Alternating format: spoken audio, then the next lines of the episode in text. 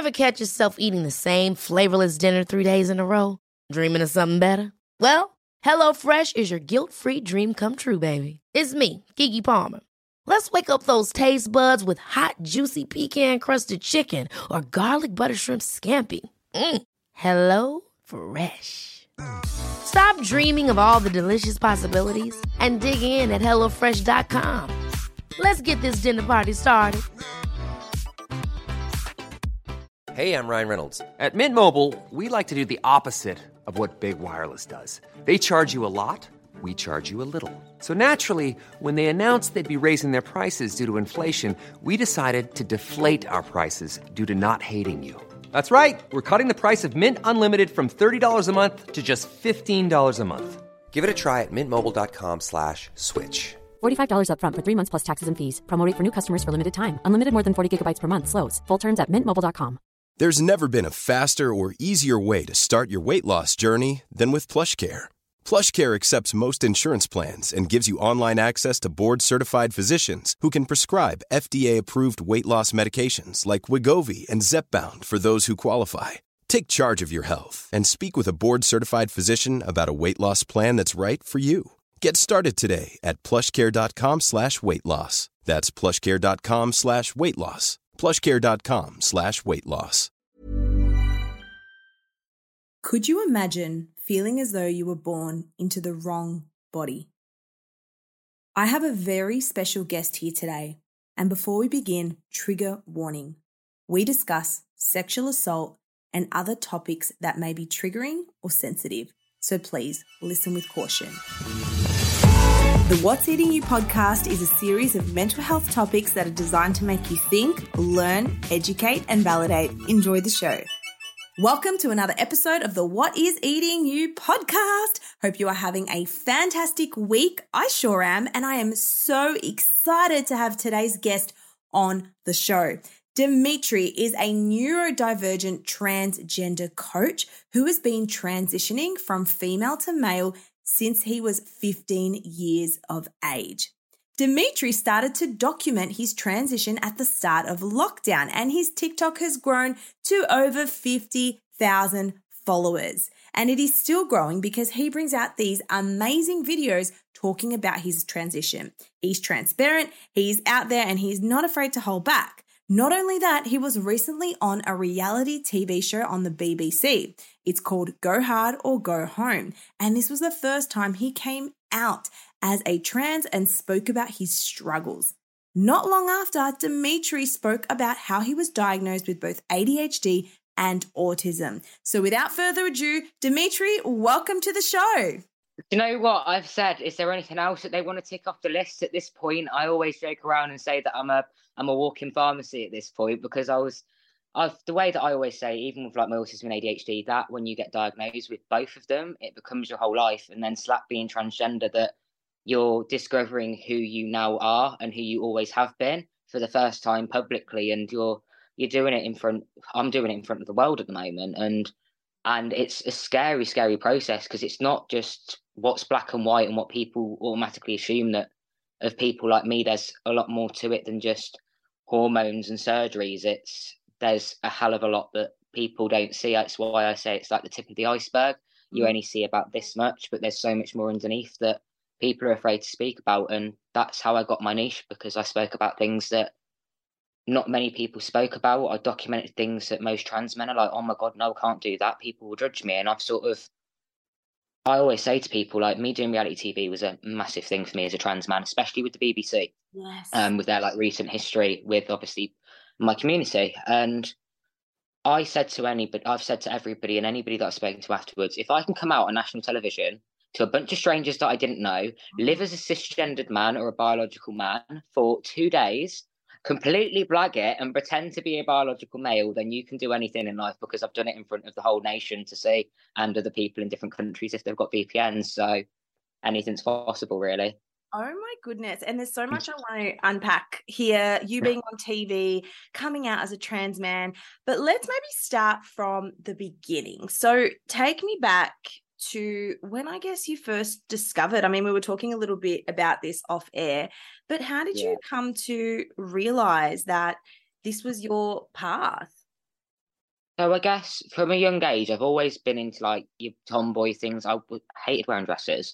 I wore one at prom, but I felt like it was kind of I needed to for maybe my mum and dad, and it, it wasn't me. I wanted to be there in a tuxedo, but I think I guess I knew from a young age. But there's one thing that I respect about my parents. They let me live my life until I, I, was ready to tell them. They didn't force me into anything. They have always said, and they've all I've always they've always been on the front of it that they do not care that what I want to identify as. My mum, my mum and dad have both said you can identify as a toaster as, as, long as you're you're a good person, like, and you're not hurting anybody. That we don't care. We just want you to be happy. And it took them it took them a while to get their heads around it. And I think it's given for any parent because I always say, and this is what makes me different to a lot of people that sometimes parents don't come round, but sometimes they do because I've spoken about on my previous TikToks with the grievance process that your parents essentially, when you have a child, that you expect your child to grow up as the gender that the doctor tells you they are, that they're going to hit certain milestones, that that, that gender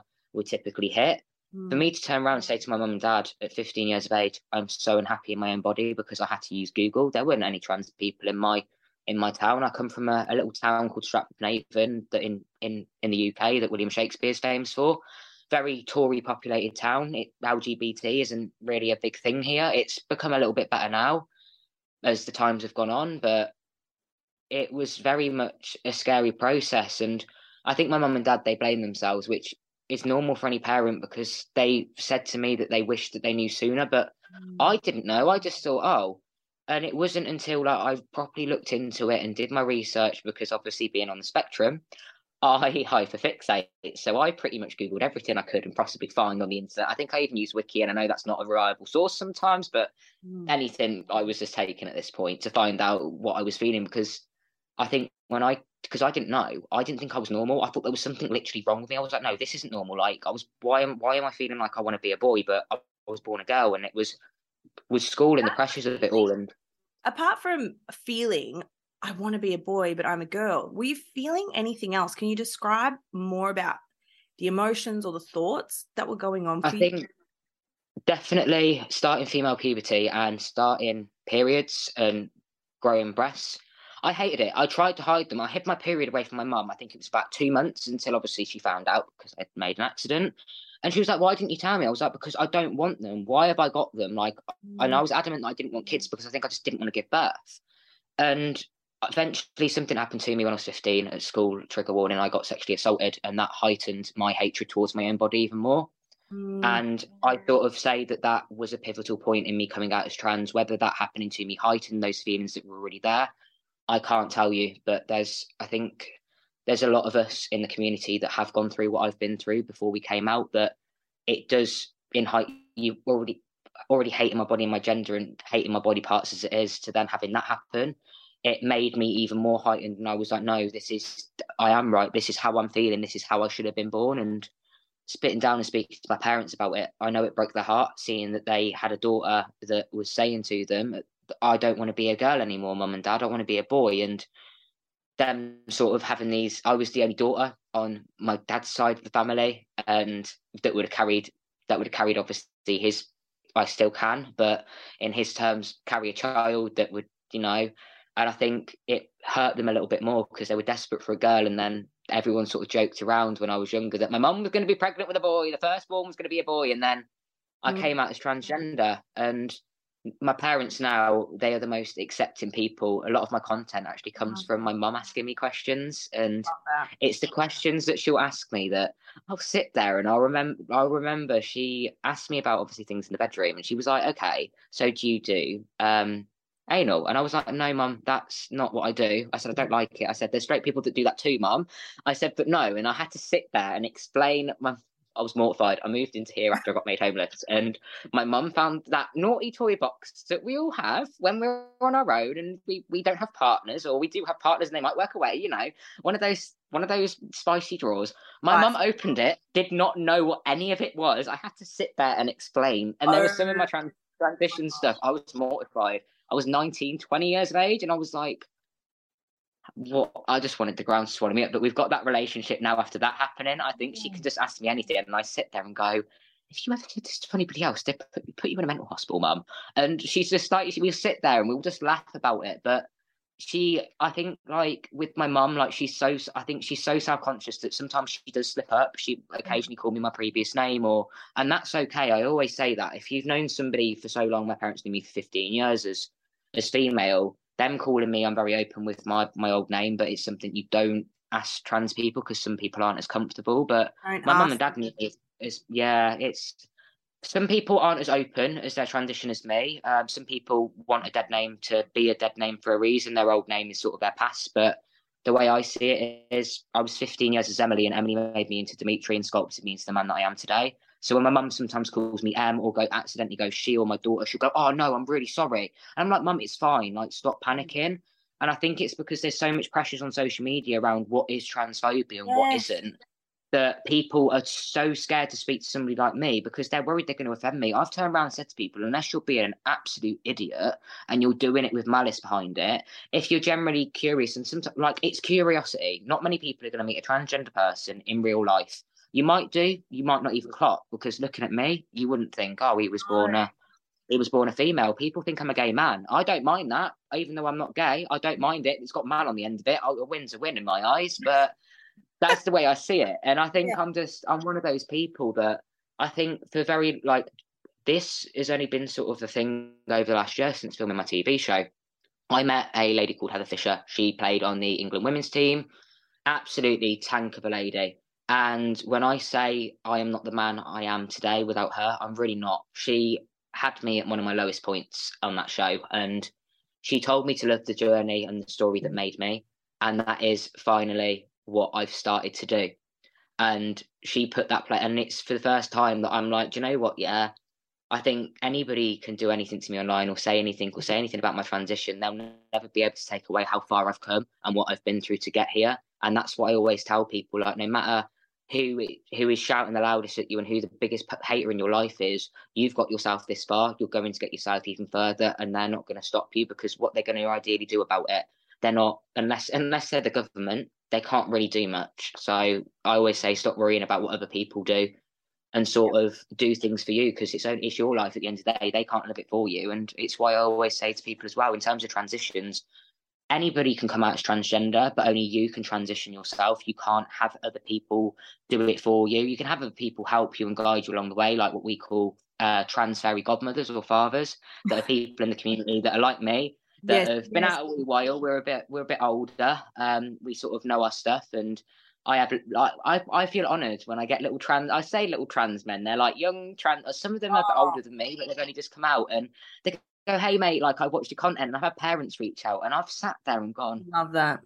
Like what? I just I post my videos not for like my follow, like not, not for following and not to gain a big platform. That just happened. I just started to document my journey, and I've always prided myself on wanting to be the trans man that I wish I had when I was a kid. Yes, Don't get me wrong, I've made mistakes. Yeah, I love I love that you say that. I wish I want to be the trans man I wish I had as a kid. And just going back on what you were saying, even I was vulnerable and nervous about this interview. You know, what if I say the wrong pronouns? What if I use the wrong term? Because it's not an area that I I work in regularly. I did work with a couple of um, trans teens when I used to work um, with youth, but it's not an area. So throughout this interview, if there's anything I say that you know uh, I could do better, or I could you know we could educate the audience on, please let me know. Because that's one thing I really love about your content as well. You are always taking accountability for something. I feel like you're always um oh owning up or reframing something. And I'm like, wow, it takes a lot of um I was going to say balls, but I don't know if that's appropriate. But it takes. Oh, you can say that happily. I've got metaphorical ones at the moment. I've, I, that's why I'm going to Canada to go look at actually getting some proper ones done because the surgeon over there is amazing. Oh my gosh! Okay, we've got to we've got to come to that as well. There's so much I want to cover here, but yes, please let us know throughout, even if something is yeah. mentioned, like you said, not asking about their um their name or that past or how exactly yeah. you know you know what I'm saying. But yeah, Tell me about TV. I secretly have a fascination with reality TV because I've been asked to go on TV. I haven't actually done it because obviously as a psychologist, as a you know, ooh, ethics and all that jazz. Uh, and Yeah, I've yeah. spoken to a few people on Married at First Sight and just how things are edited and how they're actually produced. Tell me a bit about how you actually got on reality uh, TV and what the show is over there. Because I think in Australia it might be similar to. I'm not sure if there's an equivalent here or what's the show Um, called? So it's called Go Hard or Go Home. So it was a reality TV series that they took a group of teen, I say teens, a group of young adults out to. We filmed it in Dominican Republic, so I can now say where it was filmed because that's been released. Um, and it was sort of like a mind, body, spiritual healing. So we were all there for different things. Like I was there to grow a little bit more confidence. So I went on without top surgery. Um, I was actually off hormones at the time and was actually retrieving my eggs the following month when I came back home. So a lot there was a lot that people didn't know on the show and um for me going out there it was a massive thing for me because they picked up on me from social media i was like you know i asked my mum about it i went for my mum for some advice i was like mum i've been offered this. It's not dating or anything. Don't worry because my mum's always said to me don't do a dating show on this but i've said to her like i everyone don't think says that. Stay away from marriage. she went her rules were for me. Don't sleep with anybody on tv don't do anything stupid and don't get yourself too drunk and embarrass any of us. Or don't tell any really bad embarrassing stories because i ain't got no filter sometimes and i have to i've learned how to reel myself in now. But um i think like having social media definitely helped and it was i got my claim to fame because i got slated in the tabloids in the uk by daily mail. Um they took a tiktok that i said reasons why women should date trans men. And they basically put down because of the comments there were comments of married women saying that they'd leave their husbands for me. So they put trans man claims he can steal any man's girlfriend.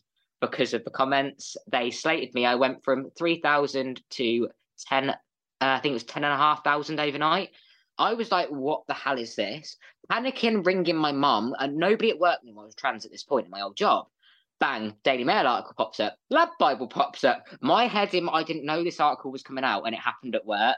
My head was like, oh my God. Walked out of the office and I was like, I'm going home. Nobody's telling me any different. I rang my mum, panicking on a 40 minute train home, going, because I work, used to work in Birmingham. I was like, Mum, um, she went, I've seen the article, but what have you spoke? I was like, no. But in the UK, tabloids can take anybody's video off TikTok and use it in an article without their permission because Yes. it's public. It's public.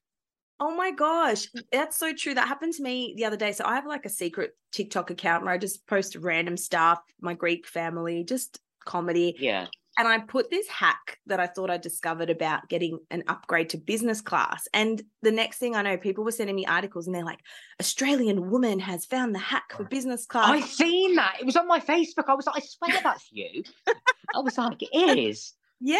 And I'm like, But I'm trying to go. I'm gonna use that when I go to Canada. If it works, I will be making a recommendation video and I'll show people I've got an upgrade. So I'll, I'll give it a go and let you know if it works. Thank you. And I think it can go Yeah. either way. I've had people's videos blow up um, really positively and really negatively. But in this case, you were that guy that was going to take married wife's husbands. Is that what they were saying? Yeah, they called me a bit. So you know the song like "Mysterious Girl" by Peter Andre, and Yeah. obviously I am quite dark featured, so people automatically thought I was from the same culture as him, and I was like, no, that's Cypriot. He's actually Greek. Yeah, Cypriot, and I'm not Greek Cypriot. I am. like I, I thought so with your uh, with your olive skin. I was like, she's definitely not just Australian. It's not. It's not the uh, the golden tan that you guys get over there. That us a lot in England just get rain constantly. But no, they uh, deemed me as him, um, and from the song, and I made a joke out of it.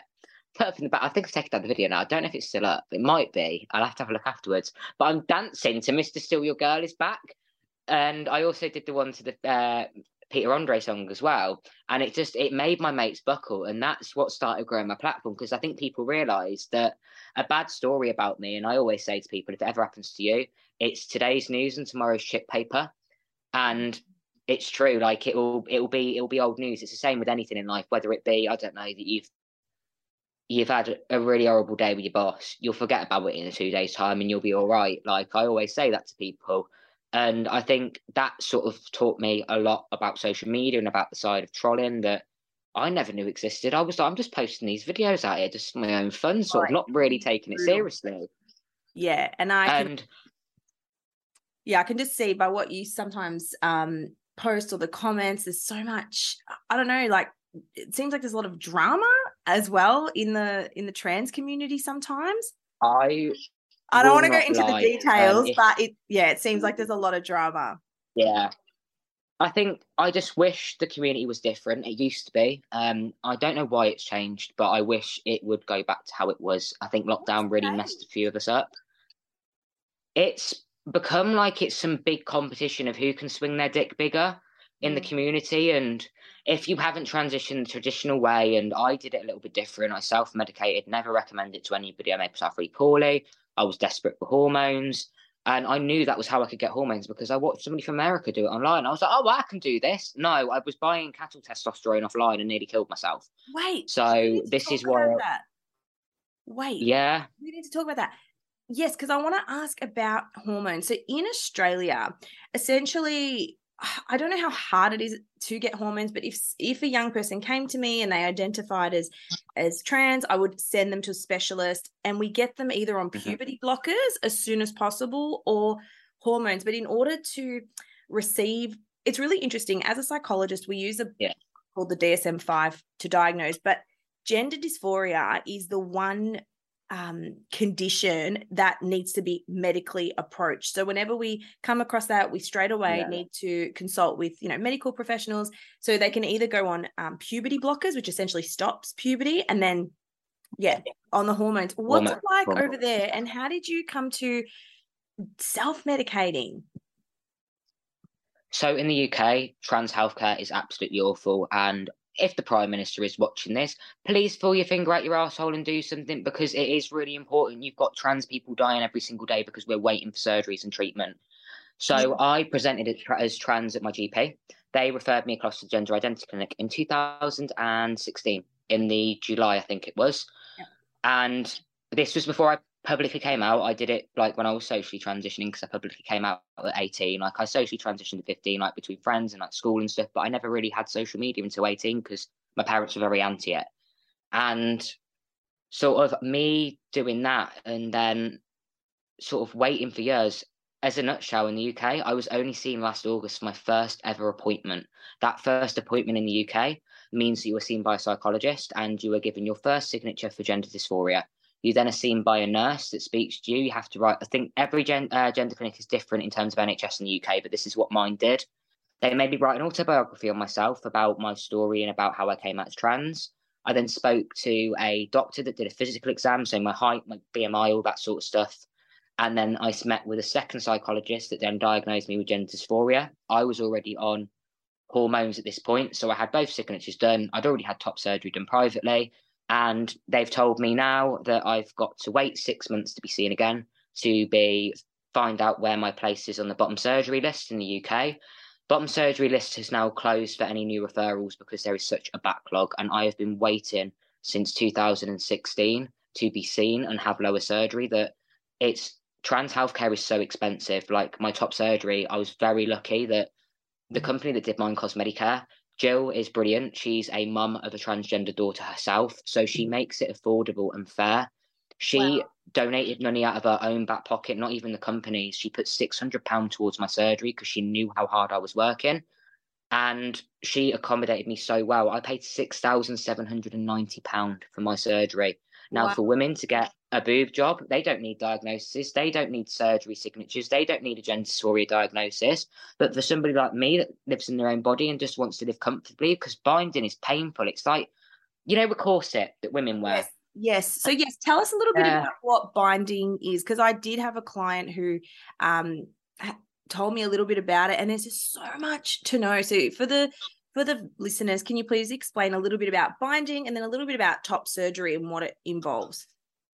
So with binding, it is basically compressing your chest to appear flat, like what I've currently got at the moment, and it can consist of you taping. So using, I think, I might actually have some to hand. Hang on, I do. This is my scar tape though, but it's very similar to this. So it's like the plasters that you get in the hospitals. If I take it out, A very thick tape. Yeah, it comes across. So they're normally a bit bigger than this. It's like, kin- is it kinestology tape, however you pronounce it? No. We get that in the UK and we basically put it across. And bearing in mind, you have to cover your nipples because if you don't cover your nipples, you're going to rip skin and it hurts. But you can either tape and hold it down. But the problem is with taping, doesn't have the the bigger lads, bigger lads who have got the bigger chests, Mm. doesn't really work for them. Doesn't appear flat. But with taping, I did it in the Dominican, and I am telling you, the blisters Oh it rips your chest. Like even binding, you can't wear a binder for over twelve hours because then you start compressing your internal organs. The way I describe it is that you are wearing a corset, but up here, but as tight as on the tightest runk you can possibly get it. And some lads are like, I always speak to lads about binding breaks and taping breaks massively. Like anybody that I speak to and give advice to, or coaching, or anything like that. Mm. Because if you bind too long or you don't bind safely and correctly, you can damage your chest for top surgery, which means that you one might not be applicable, or two, your results are severely affected. And that's why some people do end up with not the greatest of top surgery results. And it's it's not their fault. I get what it's like. Some of the bigger lad, like the bigger lads, I was lucky that I didn't really have much coming out as trans, but then injecting estrogen, I ended up going from I think I was a B cut, really flat chested, originally going to have um, peri, which is like keyhole incisions, to then having a double mastectomy with double D tits, and I was like, what the hell? But I thought at the end of the day, I got, to, I thought I froze my eggs. I can have kids in the future. I don't care. They're they're coming off either way at this point. But Yeah. with Oh, with top surgery, to consider. there's so much. Even Literally, like, if I have children, breastfeeding, like there's there's so much you've brought up, squishing my organs just by and the amount of I guess discomfort you you have to go through just to feel like yourself on the inside. Uh, yeah, it's it's a new level of empathy that I'm feeling right now. I guess the way I describe dysphoria is imagine that you are being waterboarded and you're screaming and no one can hear you, and you see yourself like completely free, completely fine, living the life that you've always wanted, and you're not in that moment. That is how I describe dysphoria to people. It's not hormones and surgeries are going to cure it. I had really bad dysphoria about my whole self until I started hormones. That got a little bit better. I then got top dysphoria. I then had my top surgery. I've then had problems down there, leading to me getting a hysterectomy in the next few months. When that goes, I'm going to want lower surgery. It is like a domino effect. And even after lower surgery, I sometimes, my dysphoria isn't, is, isn't great at times, but sometimes it's absolutely fine. It's, I Mm. compare it to like, it's like depression. It's something that's always going to be there. You just have to learn how to get, dust yourself off of and just deal with it and think, "Do you know what? It's not going to beat me today. And it's like, I look my fear in the face every single day and wonder, am I man enough for the world? And it's Mm. horrible because I think trans men are so scared. If we, if you don't have a beard and you've not, you don't, you're not masculine presenting because of male stereotypes, and it's not even just coming down to being trans at this point. Like even normal, like say males, not normal, but males that are biological males that stay biological males. There's that president. They've got to be these big brawly men that have got to be into their football in England or oh. into their rugby and go drinking with the lads and crack jokes about girls and sleep with however many girls because their friends are doing it. There's so much that not even just trans people have to feel like we have to live up to to fit into male society, but also that even biological men have to fit into. And this is why I always say to people, transitioning isn't just transitioning to a gender because everybody transitions in their life regardless of what we go through. And that's what I try and say to people that if you can never I always say this nobody will ever understand what a transgender person goes through unless you've gone through it yourself. You 100%. can empathize, you can try and understand, but you won't ever know what it feels like. And I ruffled a few allies' feathers recently. They were telling me, well, I know what it feels like because I've watched people go through it. I Mm. said, yes, you've watched. And somebody used an analogy, I won't mention names, but they said because they don't like their boobs, that that means they know what gender dysphoria is like. Gender dysphoria, you have to feel gender dysphoria to be transgender. And I know that's a very blase opinion because gender dysphoria to me is and I don't speak for the whole community. I just speak for myself because this is what I always say. Because people see me as a creator that is trans and thinks, "Oh, he's speak." I'm not Dylan Mulvaney and I'm not Caitlyn Jenner, unfortunately, guys. As much as I'd love their following, I'll never, I'll never speak for a whole community of people. I speak for myself, and if people agree, they agree. If they don't, they don't. Mm, mm. And that's what I, I say to people. We're all different, regardless of me being tra- like me being trans. I'm Yes. still just Demitri that just was born in the wrong body. Exactly. And- I think it's important to point that out that what we're speaking about today may not apply to everyone. Everyone is different, but I might just quickly define. So, gender dysphoria, we've all heard of um, body dysphoria or muscle dysphoria. Uh, gender dysphoria is the distress felt by people whose sense of being male or female differs from the gender they are assigned at birth based on their sex. So they feel that, like you said, they're in the wrong body. And this can cause so many secondary um, impacts distress, anxiety, depression, negative self image, a strong dislike for your sexual uh, anatomy. And it's really interesting because it's in the DSM, which is the the diagnostic statistical manual of mental disorders, but it's not just a um, a mental illness. It's the it's the mismatch from the experienced gender, assigned gender at birth. So I'm just I'm just curious, how do um, trans people feel about the term gender dysphoria, or how do you feel about it? Do you think it's necessary? Do you think um, no, it's just a physical thing? So a lot of people argue the toss about being gender dysphoria being a mental health problem. In my opinion, it is like hating your own gender and hating your own body that much is a mental turmoil. It's not like gender dysphoria. You don't just have gender dysphoria; you end up triggering loads of other mental health problems. That Jesus, I've got anxiety and depression. Like it, there's so many things that I have that relate to my dysphoria, and for me personally, I do think the diagnosis needs to be there because yeah, one, there's a lot about these transitioners at the moment, and I have my own opinion on things, and it's it's one of those things that it's a bit hit and miss that I stir a pot and it's not a pot a beehive that I want to really stir.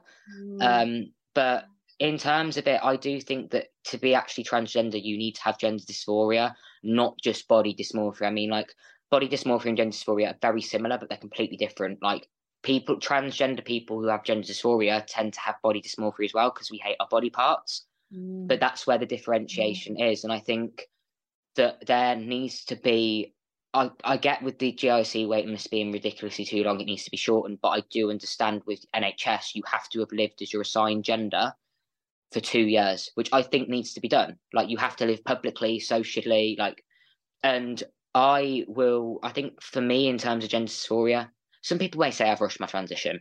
In my opinion, I haven't. I did what I did because I needed to make myself happy, and that's my own prerogative. I think the one thing I want to say to people, and there's a lot of judgment, especially on TikTok, because of big trans creators, everyone's transition is personal to them. They do not have to rush it. They don't have to fit your narratives of what you think a woman or a, a trans man or a trans woman should be. Like it's like gender dysphoria. I can't sit there and say what I think gender dysphoria should be because everyone's experience of gender dysphoria is different. Some people might have a dysphoria of something that I don't have, and some people might not really have much dysphoria, but some people might just be so overwhelmed with dysphoria. And I come across so many people on a daily basis that are so different, and there's there's no way to really measure it, which I think is so hard to try and navigate it in terms of healthcare and stuff. And I think if they put somebody like me in a room with all these psychologists like yourself, and we turn around and go, "Well, this is how we feel. This is what we think that you guys need to do to support us." Open a two-way conversation because at the moment it just seems like biological versus transgender mm. and we're at war with each other when it we should be having a Switzerland in the middle, waving waving the white flag, going, "Come on, guys, we'll all sit at a table." Because I always say there's a lot of everyone loves to talk about toilets when it comes to trans people. It seems to be the hot topic of conversation. To- what was that? Who goes to what toilets? So like restrooms. So oh, which to- which toilets like is toilet? Yeah, what how toilets work for trans people. They say that so there's a lot in the UK that trans women shouldn't be in women's spaces, and that because then because it's making women's spaces unsafe. I always say to people, if you're going to say trans women are predators, then you can't just tell a predator just because of what they look like. Women are predators, biological women are predators. Yeah. But I feel like trans women in the press is it's disgusting. They criminalize them so much. They make yes. them out to be, be these big, bad, horrible people. And I know trans women that are absolutely lovely and brilliant, and they're so caring. They just if a trans, but it's never spoken about. If I go into a male bathroom with the parts that I still have, and there might not be a cubicle, and I don't have an STP, what am I going to do? I can't exactly pop a squat over the urinal, can I? And any I could get sexually assaulted in the male toilets, but that's never spoken about. Trans men are always, mm. as horrible as it sounds, we're pushed to the side because of how much bad negative stuff there is about trans women that nine times out of ten it's not true and it's written by people that aren't even transgender that have bigoted yes. views. And I'm just sat there going, this is why people don't like us because of stupid idiots online with their narratives. And there's so many people in my community. I hate it. There's misinformation out there that because they see us attacking each other, they see us calling each other out, which is I hate calling people out. But at the same time, if I don't, then people look at me going, "Well, why are you sitting quiet when that's yeah, happening?" I think when and you have a platform, people expect you to speak out about certain topics. Um, oh my gosh, uh, uh, let's go back to the start. So we were talking about how UK healthcare system is really poor, and it's it doesn't sound like it's just um, for transitioning. I've been told ADHD is really hard to diagnose, whereas in Australia we are very blessed and like I said, gender dysphoria is the one condition we need to treat medically because in order yeah. to quote unquote get the hormones or, or get what you know the medication, you have to have yeah. that diagnosis. So psychologists do play a role in that. But tell me about what led you to self medicate and potentially put your life at risk for hormones.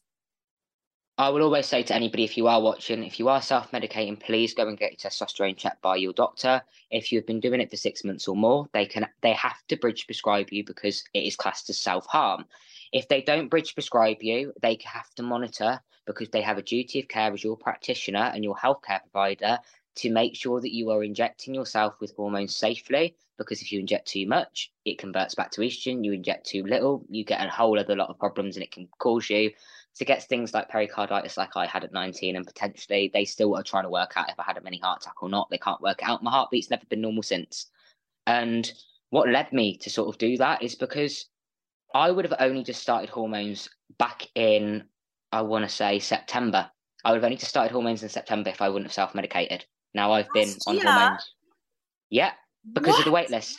Yeah, so, so you would gone because this gender dysphoria and gender concerns, it's such a time pressing issue. You need to get on it straight away. That's what we were trained, you know, um, 15, puberty, young kids, like you need to consider these early because time is such a crucial factor and let alone the mental stress that would have on you. So if you didn't self-medicate, you would have been what, 22, 21? I would have been if I wouldn't have been self medicating, I would have been 23. With so no, I would have only just no, gone on to hormones. Oh. With no hormones. So, with no hormones. So I would have been. So I, I can't work it out now. So I'm 23 now. So I would have been. Yeah, I would have only just. I would have only just turned 23 in the August. So I literally would have started hormones in September after the 29th because I had my gender dysphoria diagnosis come through the 1st of September and I had my surgery on the 7th of September. And that's what I was waiting for because they wouldn't operate on me without it. No surgical provider will in the UK unless you've got gender dysphoria and you've got a signature saying this is what you've got. Mm-hmm. They will not. They won't operate on you. No, I don't know about any other places, but and why they tend did they to diagnose you earlier? Why didn't they diagnose you at fifteen or sixteen with gender dysphoria? My mum and dad said to me that they wanted me to make sure I was 110% sure.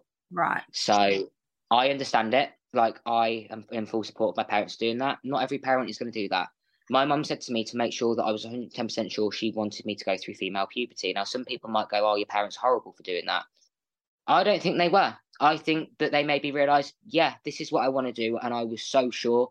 And I said to my mum, I was like, no, I don't want, I don't want this. I don't want this. And I turned around at 18 and said, can I, blah, blah, blah, blah, blah. I didn't tell my mum I was self medicating. She actually only found out from my TikToks. She didn't know the whole time. And what? when she found out, I best believe she told me off, but she understood why I did it because the wait is so long that people don't realize that if, like, the hormones that I'm on, that a biological man can go and get those just if he's got a little bit of low testosterone and yeah. he needs a booster. I have to have a whole diagnosis to be able to get the same thing it's messed up. And I know a lot of men in the fitness industry, the gym industry, it is so easy to get um, you know, metabolic steroids, testosterone, all this. That's what I was using. it's really unfair. I didn't realize this until now, but for someone who has such a time sensitive um condition, they make it so hard. So why why is it I guess so challenging to to get them so you were led to um, self medicate and yeah, take us a little bit through that process because you would have been quite young and you're doing it in secret. I imagine that would have been very scary for you. I was absolutely petrified, and I told a porky pie when I was uh, I stopped self medicating at 19, but I started at 18. Um, I told people I was prescribed hormones because I was petrified. If anyone in the community found out I was doing it, it was sort of shunned upon at that time. Yes. It was sort of you were frowned upon for doing it. And it wasn't until there is a guy called Seb, um, there's also a guy called Zach. They both clicked that I was doing this and they turned around and went, Demitri, you're gonna seriously end up in a in a box if you carry on. This is so dangerous. Mm. And it eventually got outed on social media that I was doing what I was doing. And eventually, when it came to me sort of coming back to social media, I turned around and went, "Yeah, I'm self. I, I used to self medicate. I don't recommend it. This is why I did it." And I thought, "Do you know what? And that's why I lay myself there on social media because the way I see it is, even in, within the community, any community, you're always going to have people out there that will try and dig up your old skeletons.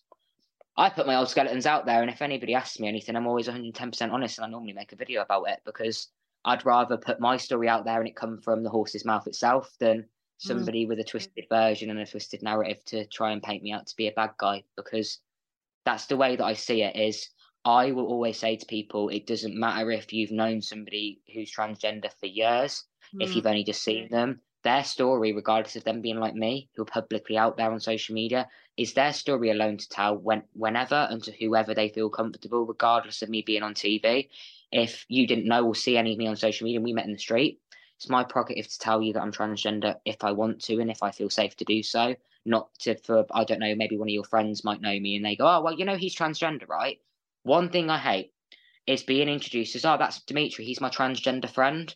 Ooh. And I look at people and go, I'm not some little person in a petri dish for you to poke and parade about and what? Because having it's like ha- when having a gay best friend was trendy. It's now having a trans best friend.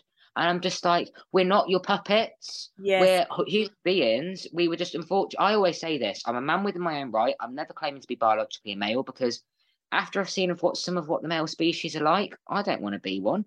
No, thank you, not my get. I'd rather be in touch with my feminine side, have a bit of like a paternal, like maternal yeah. side to me. Want to wrap people in cotton wool. Rather have that than think with me, think with my penis, like some men do. I'd rather have that.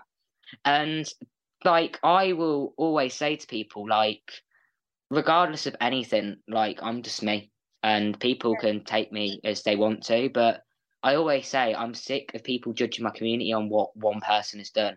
You shouldn't hold somebody accountable for a whole a whole community accountable because what somebody's made a stupid mistake, and we see it online recently with obviously with all in the UK, we all know about it. These live battles. I'm not sure if you guys do them over in Australia, where it's a leaderboard and people get competitive and they start being hard. It's very bad in the UK. It's very dramatic. Okay. And it seems like these trans people do the leaderboard and they all come at each other. And I'm sat there going, "What the hell?" And I'm sat there going, "You're mm. literally young. You're younger than me. You're like 19. You're 20." And I'm thinking, I sit there and I go, "People are going to look at you and think we're all like that." And it's I will always say to people with wholehearted chest, it doesn't matter what you identify as, who you want to love, yeah. what conditions you've got wrong with you, take that away from somebody and hold that person accountable for them as a person, not on what community or anything that they belong to, if that makes sense. And yes, yeah, there's preconceived judgment about us, and I hate it.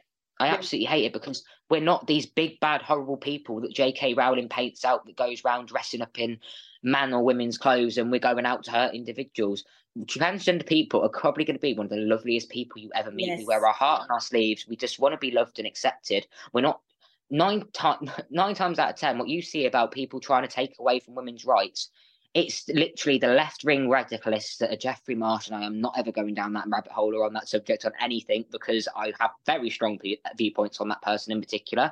Mm. It was very very damaging to people like me and what we stand for, and it's people like that that make whole communities look bad. That people think they're these big, bad, horrible people because of what they read or what they see. And but in reality, we just want to live our lives without being hate crimed and live as a gender that we identify as. That eventually, no one's going to say boo to a goose, and we don't have to sign a document that says or tick on a box that we're transgender in fear of getting hate crimed.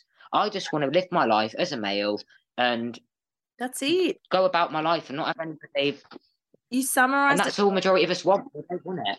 You summarized it perfectly. We just want to be loved and accepted. And I think that's such a beautiful statement. Even I saw another post um, by an influencer who's quite out there, particularly with fashion.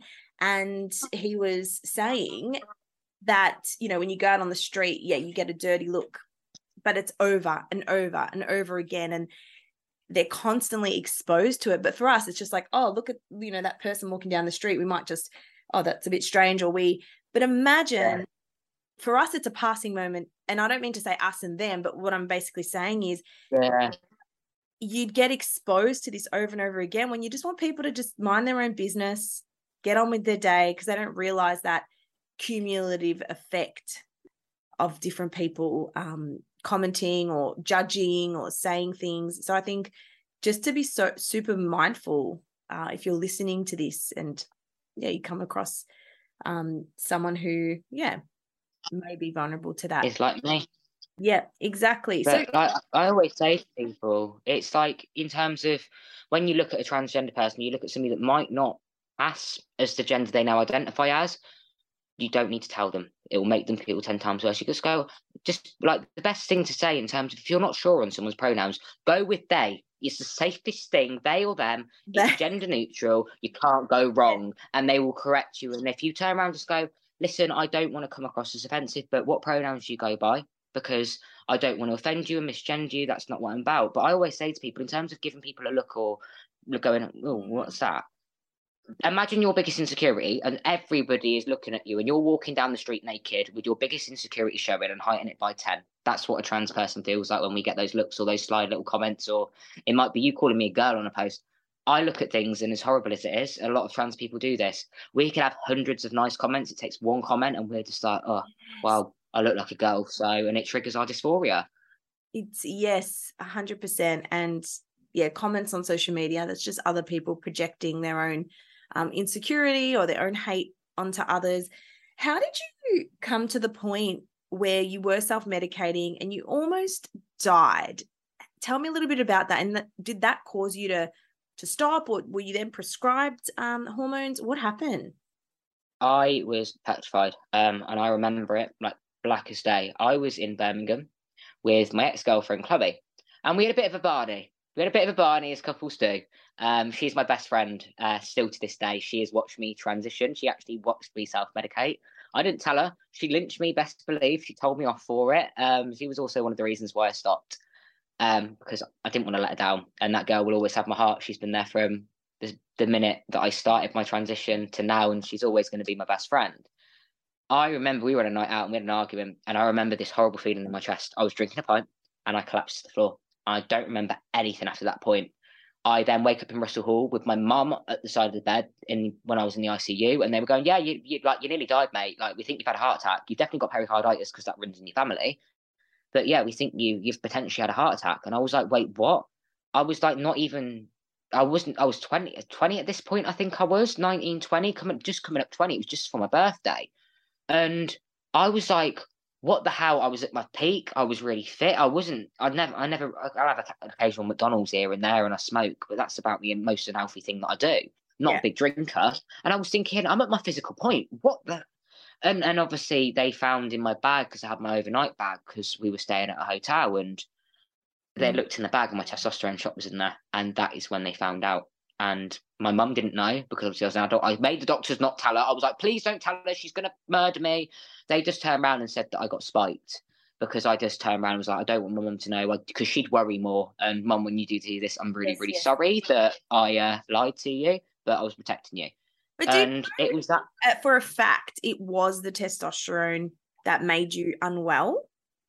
It was because I wasn't injecting proper testosterone that bodybuilders use. I brought it off a black market website online. I thought, oh yeah, fifteen pound for a vial, really cheap. That's some cheap. Test- I injected t- testosterone that is meant to be used on cattle, so farm animal. That is you what caused me injecting cattle testosterone without even knowing it. Yeah, and I oh, wasn't having my blood work checked. That's how dangerous it is, and that's what caused me. And how long was that going on for? Just over a year.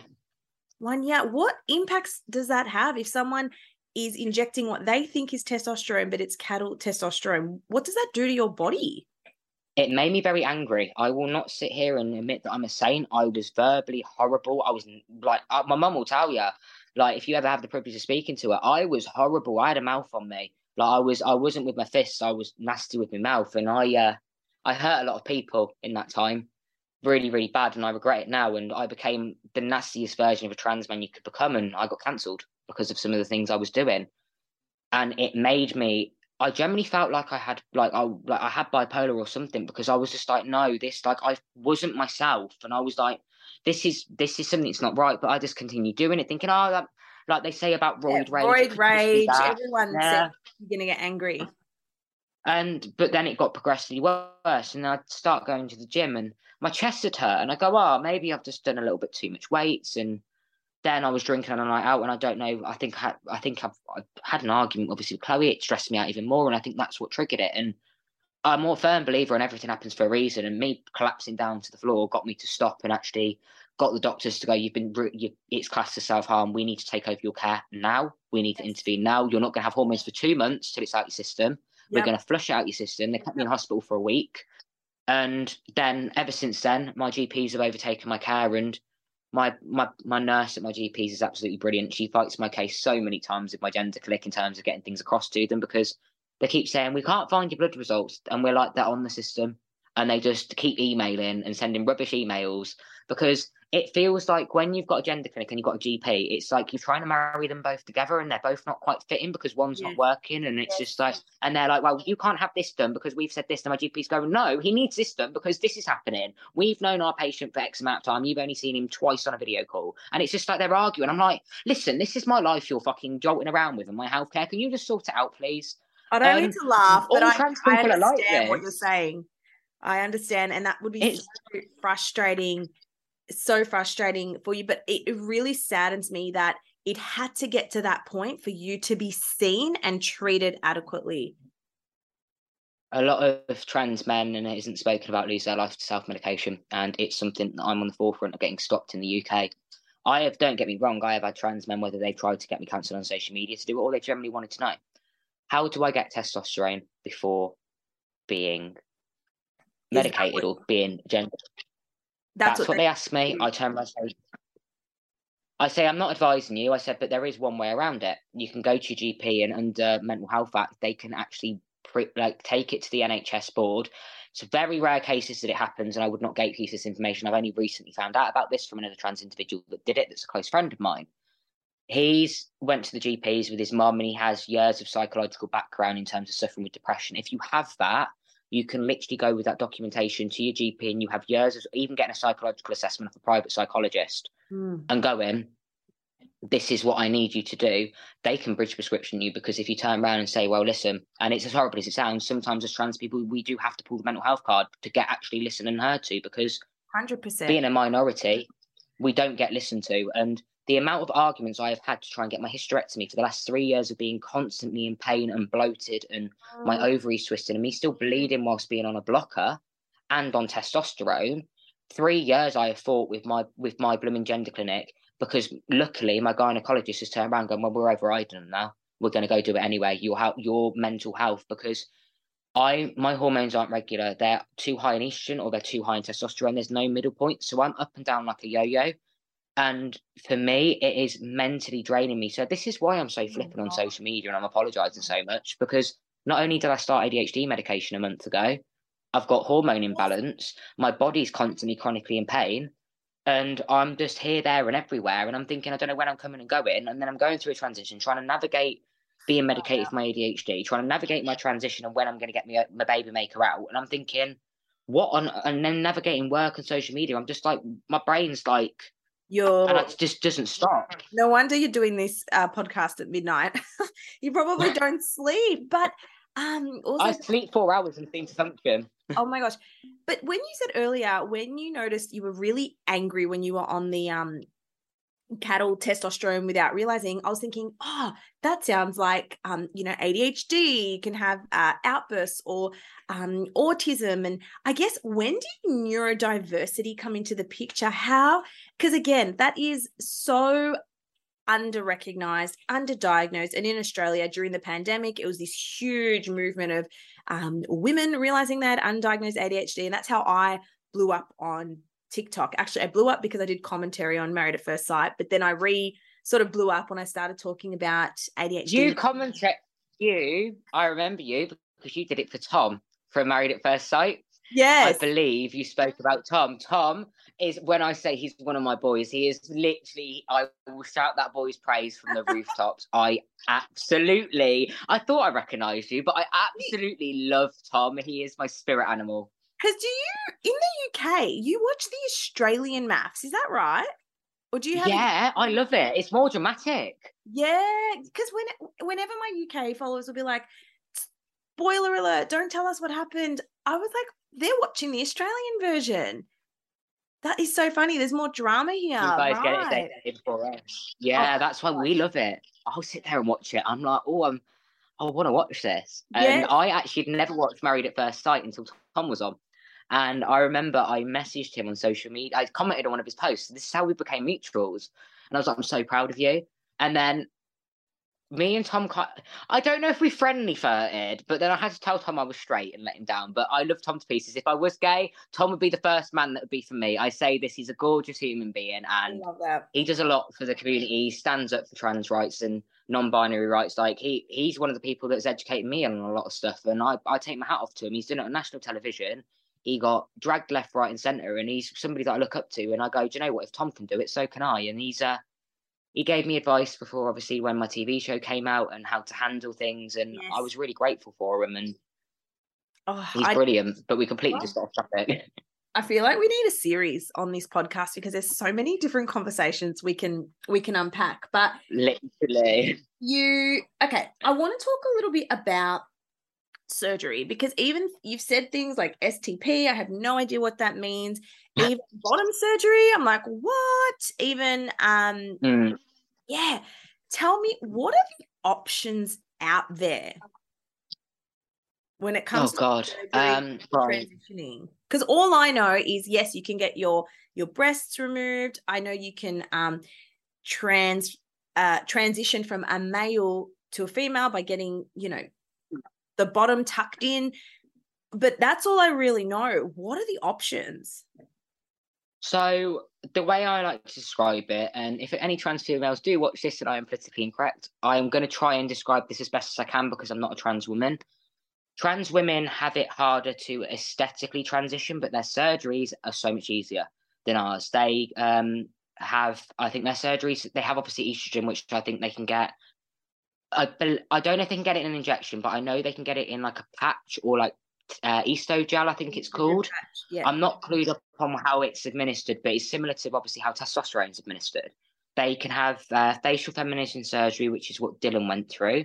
Um, they can have their Adam's apple shaved, voice feminization surgery, um, like fillers, um, wow. breast augmentation. But trans women can actually grow breasts without having um, having a boob job because of estrogen makes them grow breast tissue. Shame it doesn't get rid of trans men with their breast tissue, but it makes trans women grow breast tissues.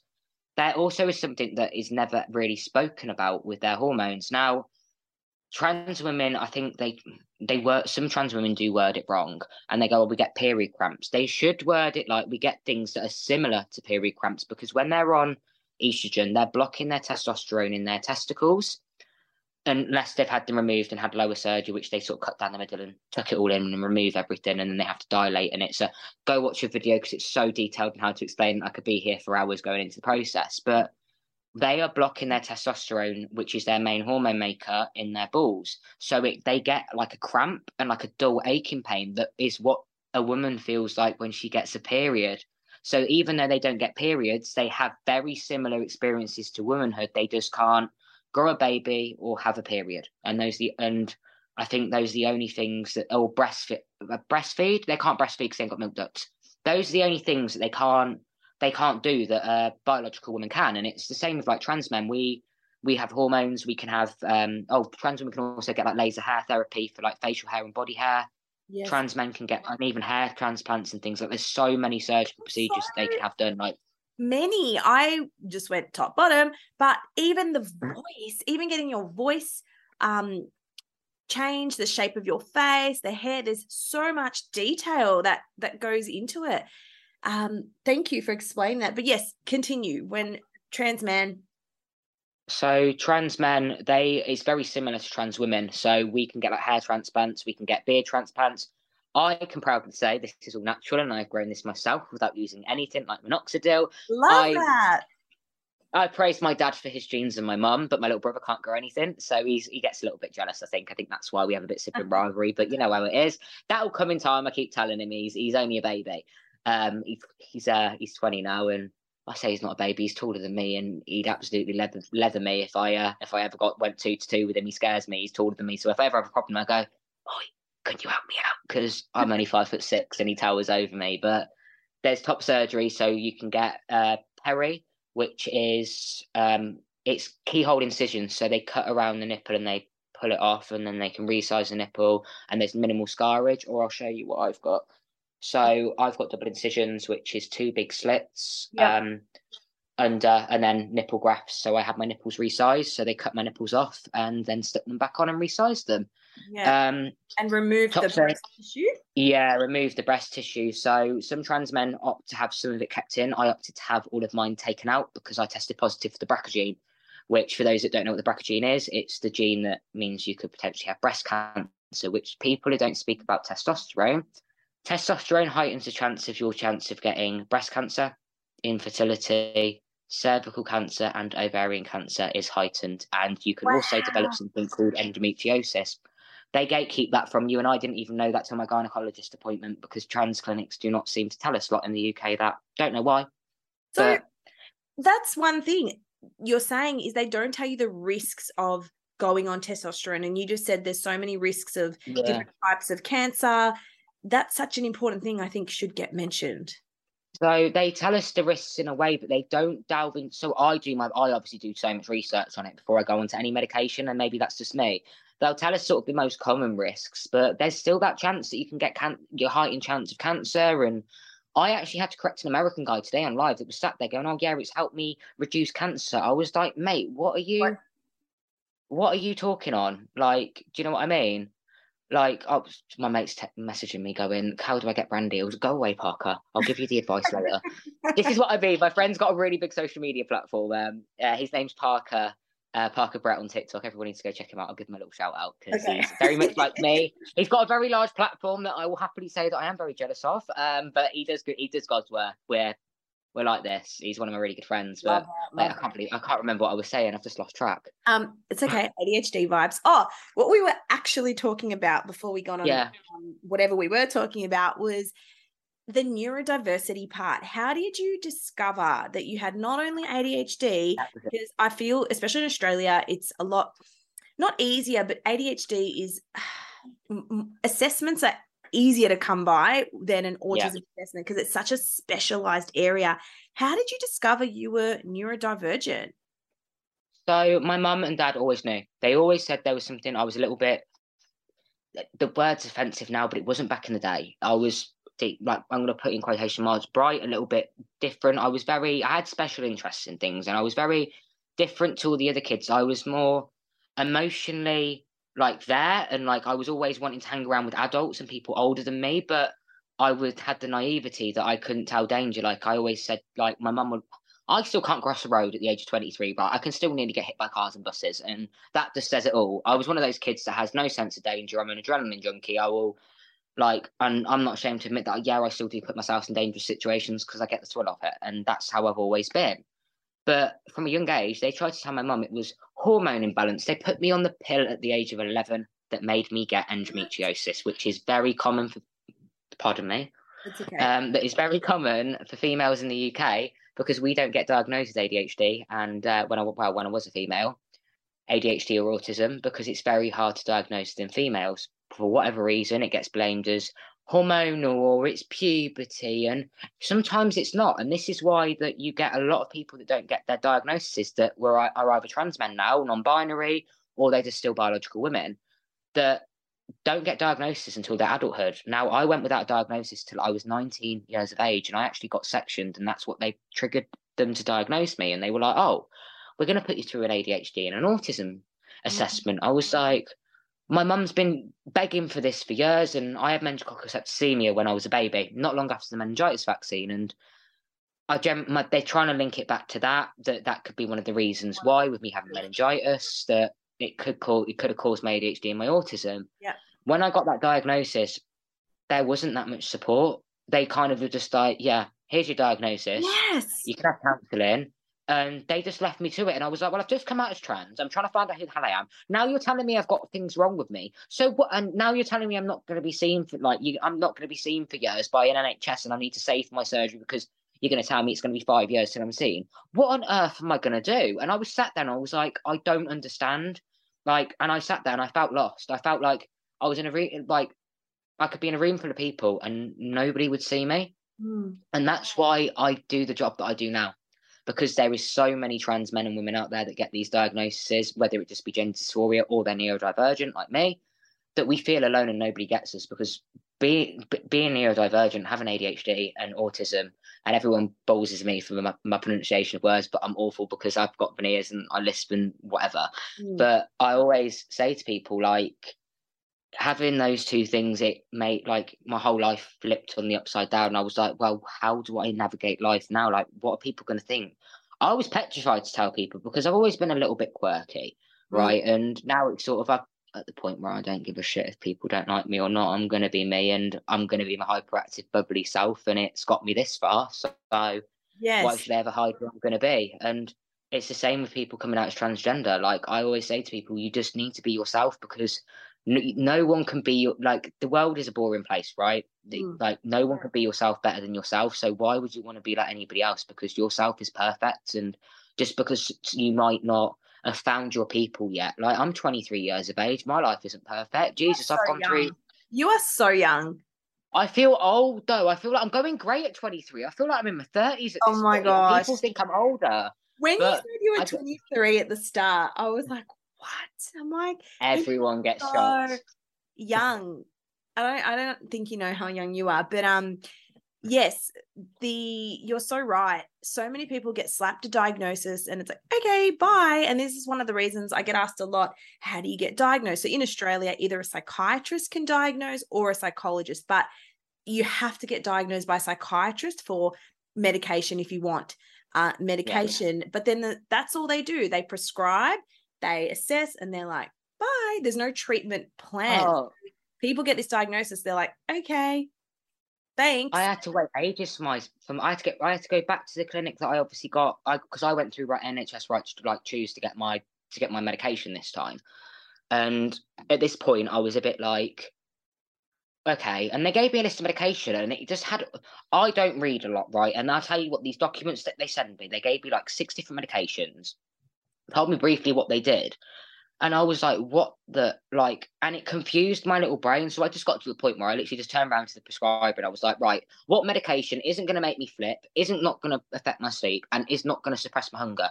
Little did I know they all suppress my hunger. And then I forgot to take them. Well, mm. I've run out of medication. They've only just come today. When you don't have that medication, you feel it the next day because you are hungry and you. I've eaten my whole house out of house and home yes. at the moment. It's like it's very much like I say to people that smoke marijuana it's like having munchies when you come off that medication yeah. because it's and I know when I go back on my 60 milligrams yeah. tomorrow, my head is going to be. If you don't mind me asking, are you on stimulants? Yeah, I'm on Lix, lisdexamfetamine, I think it's called. Okay. Yeah, there's different, different in, in different Yeah, countries, but I'm on a stimulant.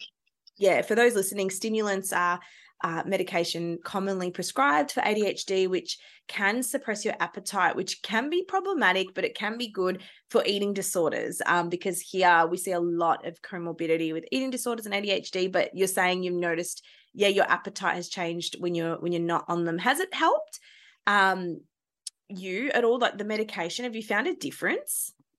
My brain feels quiet. Yeah. For the first time in years, it's like I have peace. I don't get me wrong. I think I'm still getting used to them. With I, am a little bit antsy. And it feels like I think it's just gem. I'm blaming that down to hormones because it was like I was like that before anyway. But I think the first time I tried them, I thought I was. Di- I rang my mum thinking I was dying. Right, my jaw was going, my eyes were dying. I was like, "What on mm. earth is this?" I didn't know that. Well, my, when I spoke to my mum about it, I knew what a stimulant was. I didn't realize it was legalized speed. And I was like, what? I was like, uh, the only the only drug that I've ever done is is cannabis. Like I've never done anything else. Of like, oh, I say I haven't. I've dabbled in other things, but I've never done anything that would make my brain go like, woo. I rang my mum going, what on earth? But I FaceTimed and my jaw was, she was like, it's fine. You're going to get used to them. It will take a few days. It's just, it's a stimulant. It's legalized speed. And I looked at her, I was like, what? Yes. And she was like, yeah, it's legalized speed. And I was like, oh my God. And I didn't realize and until I started Googleizing, oh, what is Googleizing? Googling. Googleizing. It was like legalized speed. This is, and I was like, oh my God, what? But I didn't read the information booklet because I was just like, at this point, ADHD is, are we really going to sit there and read four or five pages worth of information no. about what a side effect going to do? All I knew was that it's made me have the worst side effect for me is dry mouth. That's it. But I can tell I've not had them because my brain is going. Yes, yes. And it's so, yeah, because usually when people with ADHD take stimulants, it has the opposite effect. If someone without ADHD took stimulants, they'd feel really wired and, you know, uh, high, whatever. But when people take it, when they have ADHD, they feel calm. But it sounds like it takes a while to get to that point. Like there's still an adjustment period. Yeah. Yeah. Okay. I so say you... that for everybody. It's kind of like any medication, though. Like your body's getting used to it. And I think because I've never taken anything. I think I, I probably thought overthought it in my head and probably got myself into that state of mind where it was kind of like I don't know whether it was a placebo or if I just petrified myself when I found out it was legalized speed and with anxiety and like I have really bad health anxiety in general anyway. That I panicked and I was like, oh my god, what? And I think I just made I did my blood pressure whatever I did. It was ridiculous. I thought I can't submit that. I was like, I'll give it a couple of days, and then it's it's it's believe it or not, it's not too low and it's not too high. It's normal, and it's yeah. But believe it or not, it was really high before I started. And now it's leveled. So I generally think, yeah, it's made me a lot when I'm on it, obviously, not right now, but I'm normally a lot less chaotic and I'm a lot because the worry for me and I think with ADHD medication was that it was going to change me as a person and yes. remove my bubbly self. And in reality, it hasn't. I'm still that person. I'm just yes. a little bit more reined in, yes. so to speak. But it's not a major change. I'm still scatty as hell. I'm just more organized scatty as hell organized chaos and a lot of people say that yeah. adhd medication going to change me and i describe it as the cinderella effect don't worry at midnight when it wears off you're going to go back to the pumpkin and all the magic is is going to um, wear off so it doesn't actually change your your personality okay before we wrap up, I also just want to know you mentioned you're going to Canada, and if you're comfortable talking about it, yeah. um, tell us a little bit about that. So I met somebody from TikTok called Ashley that lives over in Canada, and she is amazing. When I say that she's amazing, she is like she's from the First Nations community. Like her family, absolutely brilliant. Like she's got ADHD, brother's got ADHD. Like she understands how my brain works, so I'm not worried about going over there. And she is like we were speaking about like transgender surgery in the UK, and I said that I like my personal opinion is I don't like the surgery results please don't take my word for it, but some of the results that I've seen, they look like a Greggs sausage roll. I'm sorry if anybody is eating a Greggs oh, sausage uh, roll right now. A, a Greggs sausage, sausage roll? roll? A Greggs sausage roll. It's a, a, a chain restaurant, fast food place in the UK that has sausage rolls, and like it's like the, the famous thing that the UK's got is like a Greggs sausage roll. If you come here, you need to get one. Okay, I will. Oh, I don't know. Okay, maybe I will. we'll see how I go. no, but, but obviously it like it looks about bottom surgery, which is for there's two different females transitioning to males. Males, yeah. There, it's hmm. when I say you're better off watching the diagram video. Don't watch the actual surgical procedure if you do have a uh, weak stomach, because I don't have a weak stomach, and I was like, oh my god, what? It's Mm. such an intensive surgery. And for the like the UK, I don't think our trans healthcare surgeries in terms of lower surgeries is at the best and it's pure potential. I really don't. Um, so that's why I have looked into Montreal with Ash, and I'm going to speak to them when I'm over there and sort of potentially see if there is something with them that I can set up for us UK trans men to go over there with the world best surgeon, one of the world's best surgeons over there. I've seen their results; like they are the some of the best that I've seen. that there's a way that we can get health insurance over there, or the UK, because they're part of our monarchy, can work with them and go, listen, mm-hmm. we've got these people, maybe we'll pay you £3,000 fee to get them over there for the hospital fees per surgery stage, because it's three stages if you're having phalloplasty. And I think, I don't know too much about I think it's called Meta, but it's just it's not you can't penetrate with it. But Phallo, they take the skin grafts, they build everything around it. It's such an in depth. It'll probably get a banana if I speak about it in too much detail because. Well, I don't know anything. I didn't even know that transitioning to a man, creating a penis was a thing. I didn't know about that. I thought maybe they wear strap-ons I don't know. I didn't know there was actually. My mum thought the exact same thing. My mum was like, "So, do you just?" And I think there's always the common question: is like, if a trans man was a woman, does that make her a lesbian? No, because lesbians like women and trans men identify as men, even though they have women genitalias. And like, yes, I get genitalias need to be defined in terms of biology and in terms of hospital for treatment. Yes. It doesn't define who you are as a person. Like for me, I'm put down in something that's called MX, which is a gender neutral term in terms of my title, but I'm on both registers at the hospital. As I later found out when I went for my egg retrieval, that I originally got referred to the sperm bank and not the egg retrieval clinic. So when I got, yeah, I had to ring up and speak to. Her. I think she was like a seventy-year-old lady by the sounds of it. I'm sorry if she does watch this and it was you that I was speaking to. I was like, I've been referred to the sperm clinic and I have not got sperm. She was like, Well, you're a male. I was like, I'm a trans male. I'm a trans man with a vagina with eggs that need removing. And she was like, Oh, I'm sorry. Um, let me put you through to somebody. And I think she was, I think she felt awful. And I was like, Listen, I went, and I went, put me on loudspeaker or whatever. And I said, it's the lady who was, but I went, don't worry. I said, I get it. I said, I actually feel quite flattered that people thought I was biologically a man, but unfortunately, I ain't got the facilities for that. And I made them buckle. And I've done it before. Like, I go for gynecology appointments, and I was told the once, you're in the wrong place. I went, have you not seen a man with a vagina? Made all these pregnant women that were going for these scans just buckle. My doctor, I'd never even met her for the first time because we'd only spoken on the phone during COVID yeah, like all the student nurses because she invited them in when she was doing my scan. She was like, "Is it okay?" I went, "Listen, they're never going to see a man with a vagina again, so yeah, sure, why not?" But because I'm all about teaching people, and I'm all about like if I can help students yes. that are coming into the medical profession, I don't care if they want to see what my foof looks like at the moment. Like it's not a pretty sight. Um, I've got bottom growth, which looks like I've got a mini penis. Um, at the moment, it's not a pretty sight just trigger warning, we might get a bit graphic here, but so the hormones, do they make you grow down there? Yeah, you know, a woman's clitoris is like I think it's like twelve inches deep, yeah. and it comes out so it looks like a mini penis. Google when you come off out of curiosity. Anybody that wants to Google it, um, female to male, so FTM, bottom growth, and it's you have to treat it as a separate genitalia. And you have to keep it clean because if you're because testosterone can sometimes dry you out down there.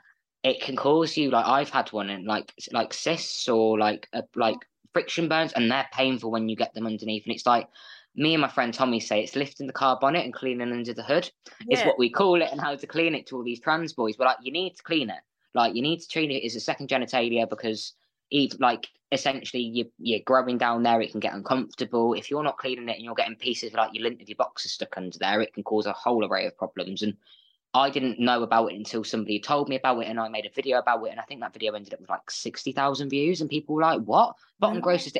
And half the time, my mates have gone, "Can we see a picture of it?" And I've gone, "Do you know what? Yeah, fuck it, why not? Oh this is what it looks like." but I'm that open with my friends, and I think to the point is that my friends have yeah. said after lower surgery, I'm just going to put it in, put my piece like when it's finished in a group chat, being like, "Here it is." And then say to everybody else, you can subscribe for twenty pounds. You know what? Guys send dick pics all the time, so why yeah. any different? Um, Mine's a man-made one. It's, I call it. I'm going to call it build a dick because I get to pick the size, the length, and the girth. Um, wow. But I'm not going to go too big.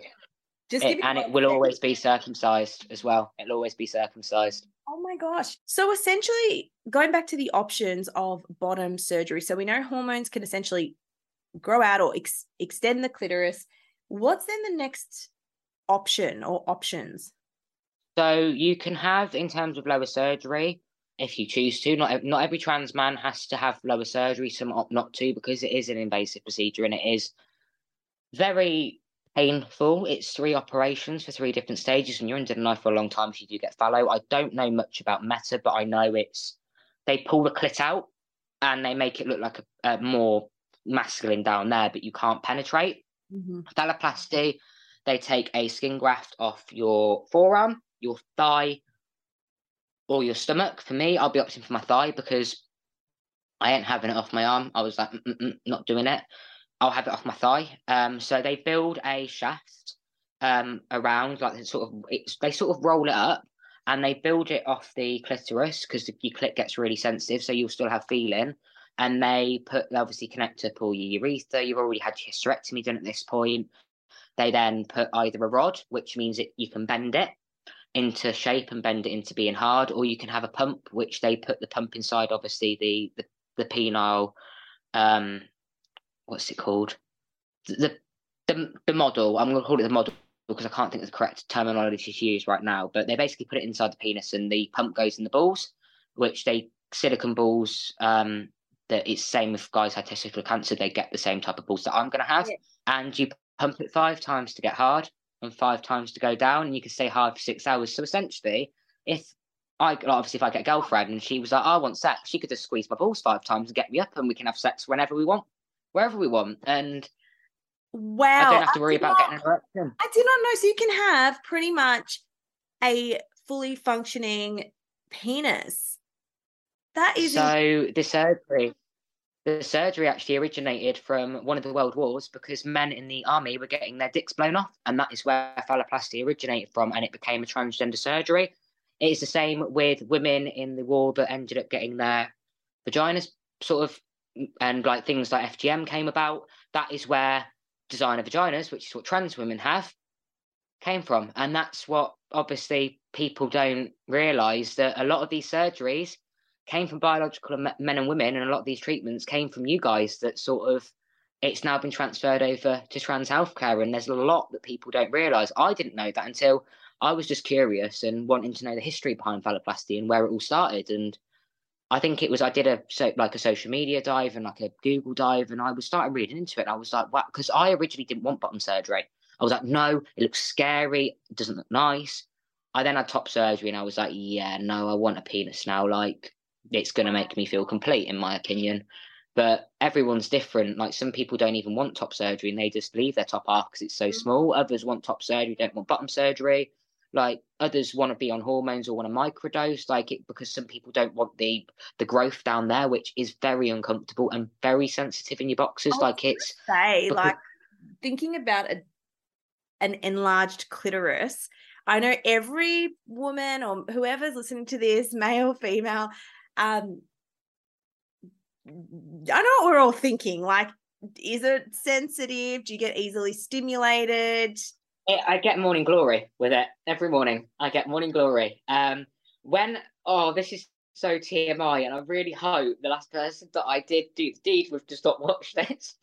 so when we were, you know, having a little bit of dream fun, the women and trans men will know this. If you're the trans men will know this if you're on hormones. So even women will know this if you've got, you know, a sensitive clitoris with my clitoris being very sensitive, once I have, you know, orgasmed, if a girl carries on, I can't, I can't come more than once in a row like I used to oh. because it is so sensitive it like it doesn't hurt, but it's like I need to pee. I'm like, no, get off. And it got, yes. I think I pushed at the one, but I was like, no, get off. I can't take it. And I just feel like it's that's what makes me feel more dysphoric because of how sensitive it is, because everything down there is heightened. Yes. And I'm sat and I've noticed myself, I don't know if every other trans man experiences this. And I, I don't ever want to ask women that I've dated that I know that have been with trans men before, mm. because my cum is very thick. And I don't know if it's just me or if it's other trans men. But I don't ever want to go and ask one of my trans boys, "Hey, mate, is your cum really watery like a normal, like like normally how it used to be, or is it like thick like sperm?" Like I don't know who to speak to. I've tried googling it, nothing comes up.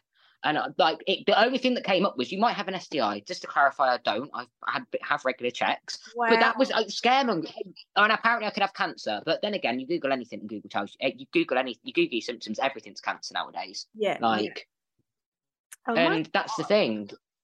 Uh, so I'm still at a point where I well, I'm waiting to speak to my dental clinic next. And I'm like, well, what is this? And why is my cum thick? Is this normal? Because I don't know. It's been getting Yeah, yeah. worse since I had obviously my eggs retrieved. And I'm thinking, is that maybe just my hormone imbalance, or is that my cum changing because my my hormone levels are changing, or is that is there something wrong? Is there cancer? Like, not and to- my gynecologist can't tell me either because she's not specialised in it.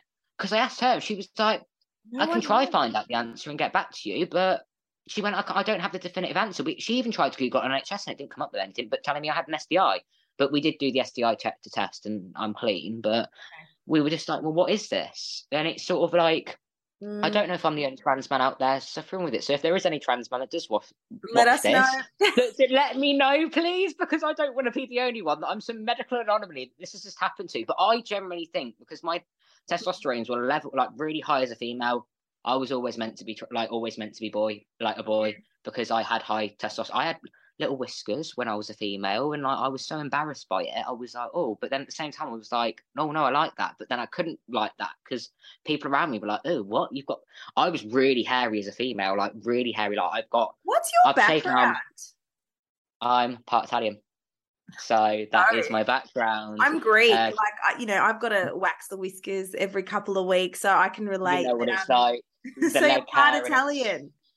Yeah, the armpit hair. Yeah. Um, I've actually shaved my arms because I've had new tattoos done, but normally my arms are really hairy and me being a, a very hairy female, I got quite bullied and judged at school because not all I was growing leg hair, like thick leg hair at the age of like 10. I Yeah. came out with a full hair of back, like back hair. Like Yeah. when I came out my mum and I came out with a full head of hair, lost it all when I was a baby and then grew it all back and grew my beautiful lock. Well, semi beautiful locks now. I've just had a haircut today, but grew my beautiful long hair, cut it all off. Uh, looked a bit like Ruby Rose before I transitioned. Um, well, before I went on to hormones, medically transitioned, everyone was like, "Oh my god, you look like the male version of Ruby Rose," and now I just look like Demitri, and I look very much like my dad. So Yes, I love it. I think your whole image and vibe just fits together so well. And yeah, that's what made me so intrigued to meet you and speak to you. I don't think I've even asked half the questions on my list, but this was so much better and more interesting. And I feel it just really naturally flowed. But uh, Demitri, I have a question from our listeners, and it was how can we best ally to support our lovely trans friends and family. Is there any tips around that that you have? Don't ever tell us that you understand what we're going through because it will just infuriate us. Just say, listen, we might not understand it. We probably won't ever fully understand it, but we want to be there for you. Check what our pronouns are. Ask what we're comfortable with. Like, just, just accept us and just treat us as normal, not like some alien with a third eye or with a human being with an extra toe or a finger. Like, we just, we just don't want to be seen as any different. Like, we already know we're different. We don't need anybody else pointing that out. We just I guess we just want people like in terms of like I always say in terms of allies supporting trans people as they're going through a hard time, like I've been through how the last year on social media a trans man with online trolling, making sure that other people are okay, like within the community. Like even if you're not friends with somebody, like an ally, and I will say this, an ally is not somebody that chooses who they want to support. They support everybody, regardless if you don't like somebody or don't agree with somebody. You can't be an ally unless you support all. You can't pick and choose who you want to support when it fits your narrative. And it's why I'm a firm believer, and I will always say this: people will only support what they when it what they want to when it fits their narrative. Just like people will say mental health matters, but only cares about their own and the people that they care about, but they'll say mental health matters for all, hmm. and it's true. We want people who are allies that will support us, but we know that if we're ever in the wrong and we ever need a bit of a telling off, that you'll be there, but you won't condescend us or speak down to us. You'd be like, actually, you could have said this better. Like I have people come to me and I'm very I used to think constructive criticism was an attack. And I think a lot of trans people, we go to a toxic, toxic trans era when people are trying to just advise us on something. Like, God, the amount of stupid haircuts I've had and hair colours. And if some people hadn't told me, what the hell you're doing and what you're you wearing, because that don't match, maybe 18, 19 year old me would have been, oh, fuck off, you're just being nasty, you're, you're transphobic. Mm. Me at 18, 19 would have said that. But in reality now, looking back at it when I'm a little bit more grown, I'm a little more established, I'm like, do you know what? Let me take a step back. Actually, you might be right about this. And just opening your eyes. And I think that just doesn't only just go for tra- like allies, it goes for trans people as well, because Mm. trans people want respect. We also have to give that back out as well. We can't just take, take, take. It's got to be 50 50. And not all the time it's going to be 50 50. Sometimes a trans, it might be 70 30, and sometimes from both ends. Sometimes an ally might need a bit of help and support because they're getting stick off bigots, or it might be a trans person that's getting stick off bigots that need allies to come and stand together, or it might be trans people getting hate off their own community for all we know, because that happens a lot. Yeah. Like, I think it's just mutual respect and mutual understanding, and just ne- never trying to take away from anybody's experience because me as a trans man, I will I know I can speak on womanhood because I lived as a woman, but I'll never try and take away what a man is, or what like I say what a man is, what a biological man is, and what manhood is because I've never experienced that. I've experienced manhood in my own right and my own way, and I've transitioned well, gone through life the same way as sort of a biological male would, but just not genetically. I do not need anybody in my comments telling me you're not biologically male. I know I can't change genetics, and I'm okay with that. Like I can change how I look and what hormones I've got, and I can also get to pick my uh, my willy size, which I'm very grateful to be able to do. And most men have to pay for a penis enlargement for that, but wow. I can get mine on the NHS for free. So who's winning? Oh my gosh! And it's I... what I always say to people: men can hate me, but I don't have to ever worry about contraception because I'll shoot blanks. Mm-hmm. Obviously, when you wrap up to stay safe if you're sleeping multiple partners, but wait, does it? I also get to. Does it shoot? I think some people say that they can shoot. Some people have said that they can't. I think it depends on the person. Okay. I've seen.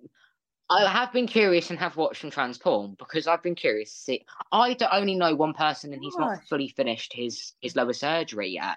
I've only seen one person I know personally, and there's not enough. Tra- there's not much penis trans. I'm not subscribing to somebody's OF to go and have a look at their PP. I'm going to try and find it on on like sites like Pornhub. But obviously, I'm going to be curious and have a look because I, I want to know how you're gonna if you're going to go through the surgery, like any other surgery, you want to see, you want to know, you want to understand. But it sounds like it is such a, I don't know, not spoken about or not shown, or I'm not sure. No. Uh, what well, I'm going to document the whole of mine. That... But I've said to people as well, I'm going to be, I'm going to be a virgin again, essentially. Yeah. Like I've gone to, I've gone through two puberties, lived two lives, but I'm going to be a virgin again. So te- does that mean my body can't reset? Because this is what I've been trying to think. Because technically, I'm now got a piece. Well, I will have a piece. Doesn't that reset? Or does it will it stay the same? And I don't know this question, and there's controversy about it. And I've sort of gone, well, surely it has reset because nobody's touched it before. I've not put it in anyone.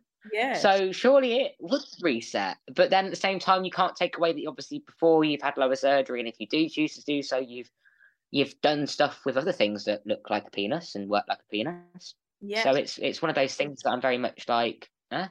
Wow. And this is the conversation we need to be having with allies because there's so much stuff out there that I've probably spoken with you today, and people to be sat here wishing going, "What? Never knew that." Oh, because it's I not out there. People need to start speaking about it. Exactly, and Thank you. I've learned so much. But when I was doing my, um, I did my clinical masters during COVID, and we, I love that we did a subject on um, gender diversity and these sorts of topics. And one of the things they mentioned, which I think may tie into the reason maybe there's not enough um, research out there, maybe people who've had this surgery uh, don't feel comfortable talking about it or expressing how that went.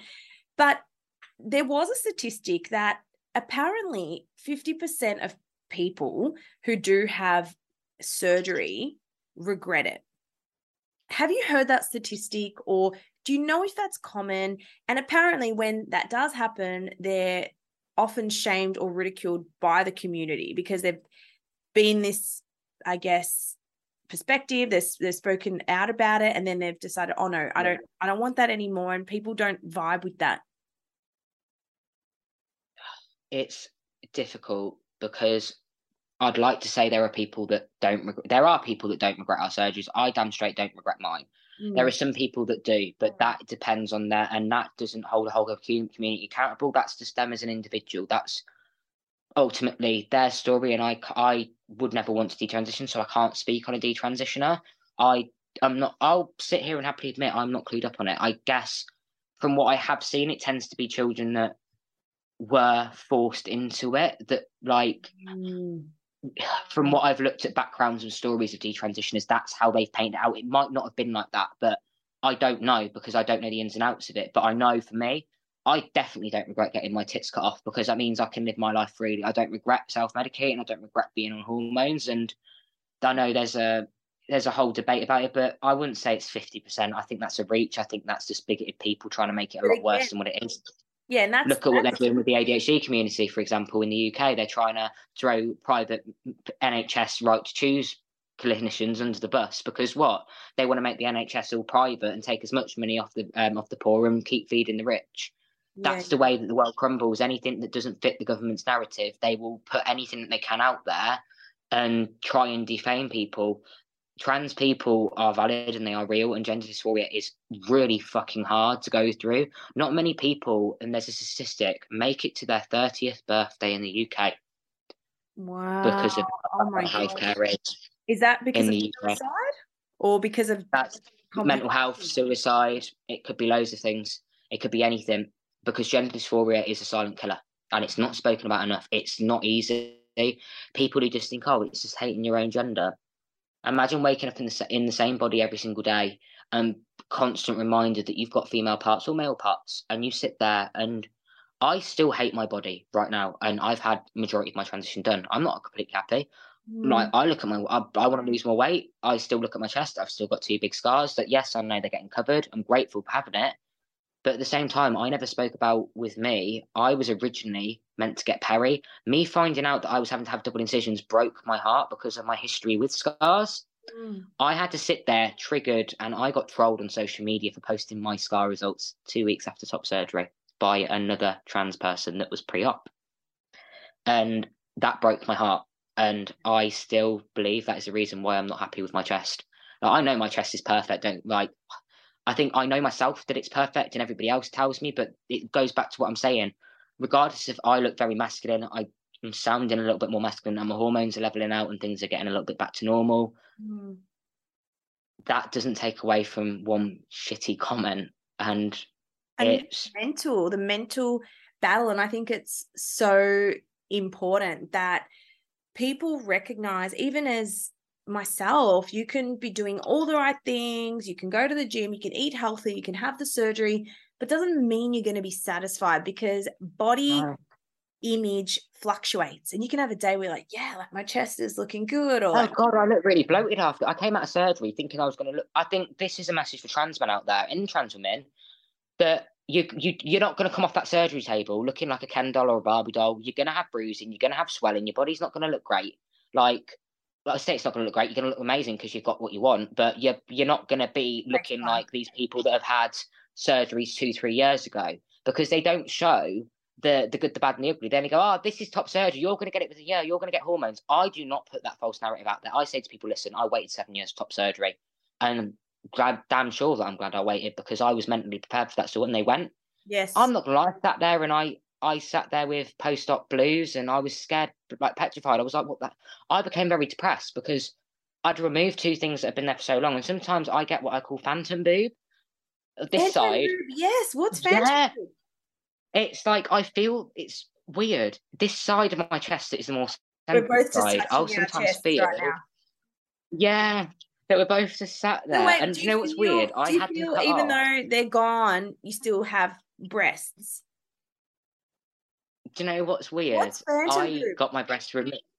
It's like it's you know when somebody gets their like an amputee gets their leg cut off and they say that they can feel their leg even though it's yes. no longer there. That's what I what some trans men get with their with their chest that we sometimes feel that there's a because my comfort thing, even though I was really dysphoric about my chest, sometimes if I was like really down, I do still like just grab a tit and just sit there. And I think it got to a point where I just I was at the point where I was like, listen, they're coming off anyway. Like, let me just and I was one of those people that I didn't bind all the time at home. I only binded when I was going anywhere, and that wasn't much really because I was dysphoric. So I was just like, you know what? What's the point of me binding at home unless I'm making a TikTok video or going anywhere? Yeah. There's no point. And I think I just got to a point where I was like, right, they're coming off soon.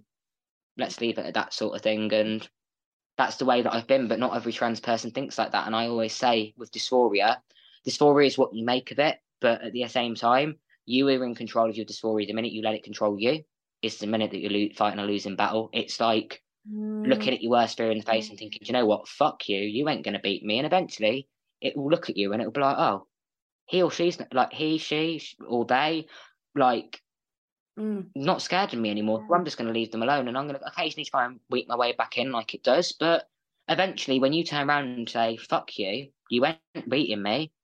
You, your world's your oyster, and it takes a while to get to that point. It's not going to happen straight away. It's not going to happen overnight. It takes a hell of a lot of self preservation and really loving yourself. Yes, Yeah. it, it takes so much work. And I think one of the main things that has come out of this episode is just how much work you need to do mentally. You can have all the surgeries, you can do this, you can do that, but it's the work of yeah, challenging those beliefs or when you're having a bad body image day or when you come out of surgery and you expect you're going to look perfect and it's it's it takes time and you have scars and I've seen this from people who've had breast implants um, or nose jobs or whatever. It's not like that. So, oh my gosh, Demitri, uh, we need to bring you back because you are just a wealth of knowledge. You have taught me so much, and I absolutely love what you're doing and you're bringing this awareness. But wait, there's one more question. Seahorse, you need to tell us what a seahorse. Oh my god, right. So I spoke about seahorse dads, which is basically a pregnant trans man. Now I love the term seahorse dad, absolutely love it. So for people that want to Google a bit about seahorses, it's seahorse dads or male seahorses can get pregnant. And they are the, I believe, they're the only animal in the sea that can get pregnant if they're genetically a male. So, or this is where the term seahorse dad comes from because trans men are men, regardless of what we've got down there, and some trans men decide to carry, and that's where the term seahorse dad came from. And it's a beautiful term, and it's a term not many people know of or hear of. And when they hear it, they're like, that's such a beautiful term. And I have a lot of respect for the guys that do that in my community. I couldn't think about pushing a baby out my hoo ha, let alone being trans and doing it. Like that would mess up my story in the next level. But do you know what? You do you, boo. You do, do you know what I say? It hats off because they they're going through something that one, not most trans men can fucking put themselves through. Fuck me, I took my eggs out through. Then that was hard enough. I couldn't imagine birthing my own kid. I've, Mm. I'll, I'll get a surrogate report for that. Like no, but I always say it doesn't matter if they want to carry or not. Let them live their life. If Yeah. it's not just trans men that are in gay relationships that do this. Trans men might be with a biological woman like yourself, and you might have fertility problems and might not be able to carry. And that trans man might be fertile, might be able to carry, and that's the reason why they choose. There's so many reasons Wow. that they can choose whether it be they're in a gay relationship, they're in a heterosexual relationship, they're in a bisexual relationship. Maybe they just haven't got a surrogate or they just want to do it on their own and just experience it. And that's people's own prerogative. And I'm sick of people seeing people talk about it that have one. I sit there and talk about. I'm not exactly clued up on it, but I know enough about it from seeing friends go through it Mm. and hearing about friends that want to go through it. But seeing people on there that are going, oh well, they're not real men because they're deciding to carry. I will put this analogy out there to people. If they're not real men because they can't carry, does that mean that women who are infertile and can't carry babies aren't real women then? Mm. Because that's by your analogy. So Yeah. That Yeah. and it's for the women that are saying, "Oh, trans men are taken away from women's rights."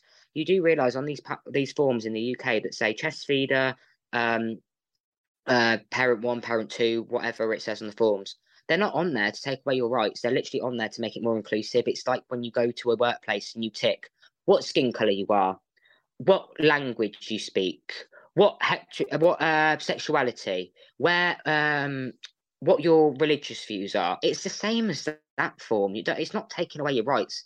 Like you're getting confused with in America where you've got the, the left wing activists like Jeffrey Marsh that are going, We demand that you do this. And I'm like, most of us UK lot are like, You crazy motherfucker, what the hell do you on about? We're just trying to live our lives and what the hell are you doing? Like Yeah. th- people like that, that's not a good representation of people like me. We're, we I promise you, we are we are normal. Some of us mm, tidder on the side of normal, but we're all normal? different. What is What normal? is normal? Anyway, We're, all all- come in different all we're all shapes and sizes. exactly. And it's why I always say, like, before I go, like that you can't like what is a woman and what is a man. You can't define it because they all come in different shapes and sizes. So why are you trying to define a trans person and what we identify as? because you- Exactly. you- And why I feel the need to? I mean, it's not useful, it's not effective.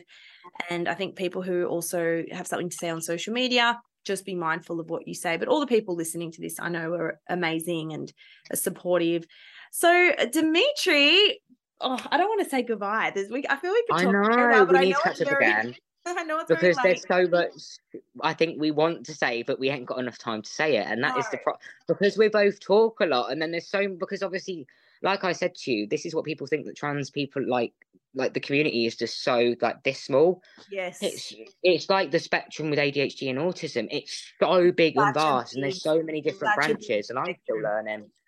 Yes. And until we have you on the show next, make sure everyone you go check out Demitri's page if you want to learn even more about this topic. Demitri, tell the listeners where can they find you? Plug your socials, anything you want. So I'm on Instagram and TikTok. They are both the same. They're inked up Demitri.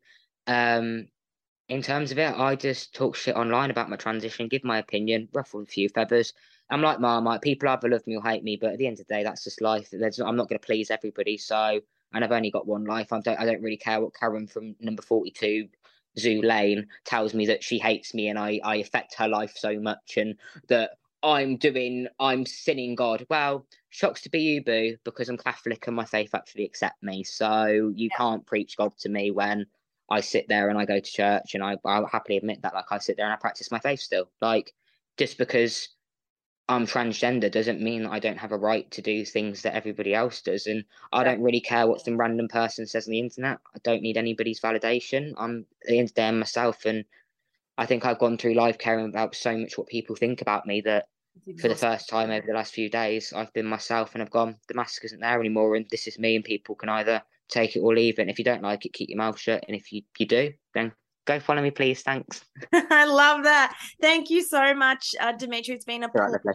having you on the show. And yes, just thank you so much for everything you share and putting your vulnerability online and speaking with me today. If you love this episode, everyone, take a screenshot, tag us both on Instagram. If you want to hear from us both again in an interview together, let us know what topics you want covered. Leave a rating, leave a subscribe, follow all the things. Have an amazing day. And thank you so much, Demitri. Thank you for speaking to me. Thank you.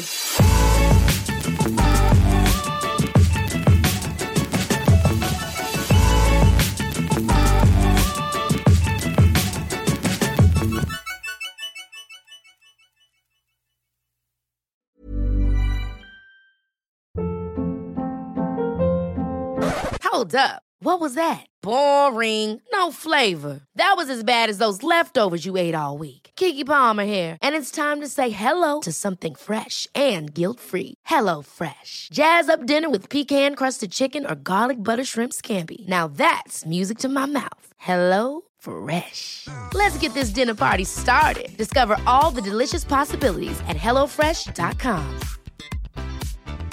Hi, I'm Daniel, founder of Pretty Litter. Did you know cats tend to hide symptoms of sickness and pain? I learned this the hard way after losing my cat, Gingy. So I created Pretty Litter, a health monitoring litter that helps detect early signs of illness by changing colors, saving you money and potentially your cat's life. Pretty Litter is veterinarian developed, and it's the easiest way to keep tabs on your fur baby's health right at home. Go to prettylitter.com and use code ACAST for 20% off your first order and a free cat toy. Terms and conditions apply. See site for details. Imagine the softest sheets you've ever felt. Now imagine them getting even softer over time. That's what you'll feel with Boll and Branch's organic cotton sheets. In a recent customer survey, 96% replied that Boll and Branch sheets get softer with every wash. Start getting your best night's sleep in these sheets that get softer and softer for years to come. Try their sheets with a 30-night guarantee. Plus, get 15% off your first order at bollandbranch.com. Code BUTTERY. Exclusions apply. See site for details.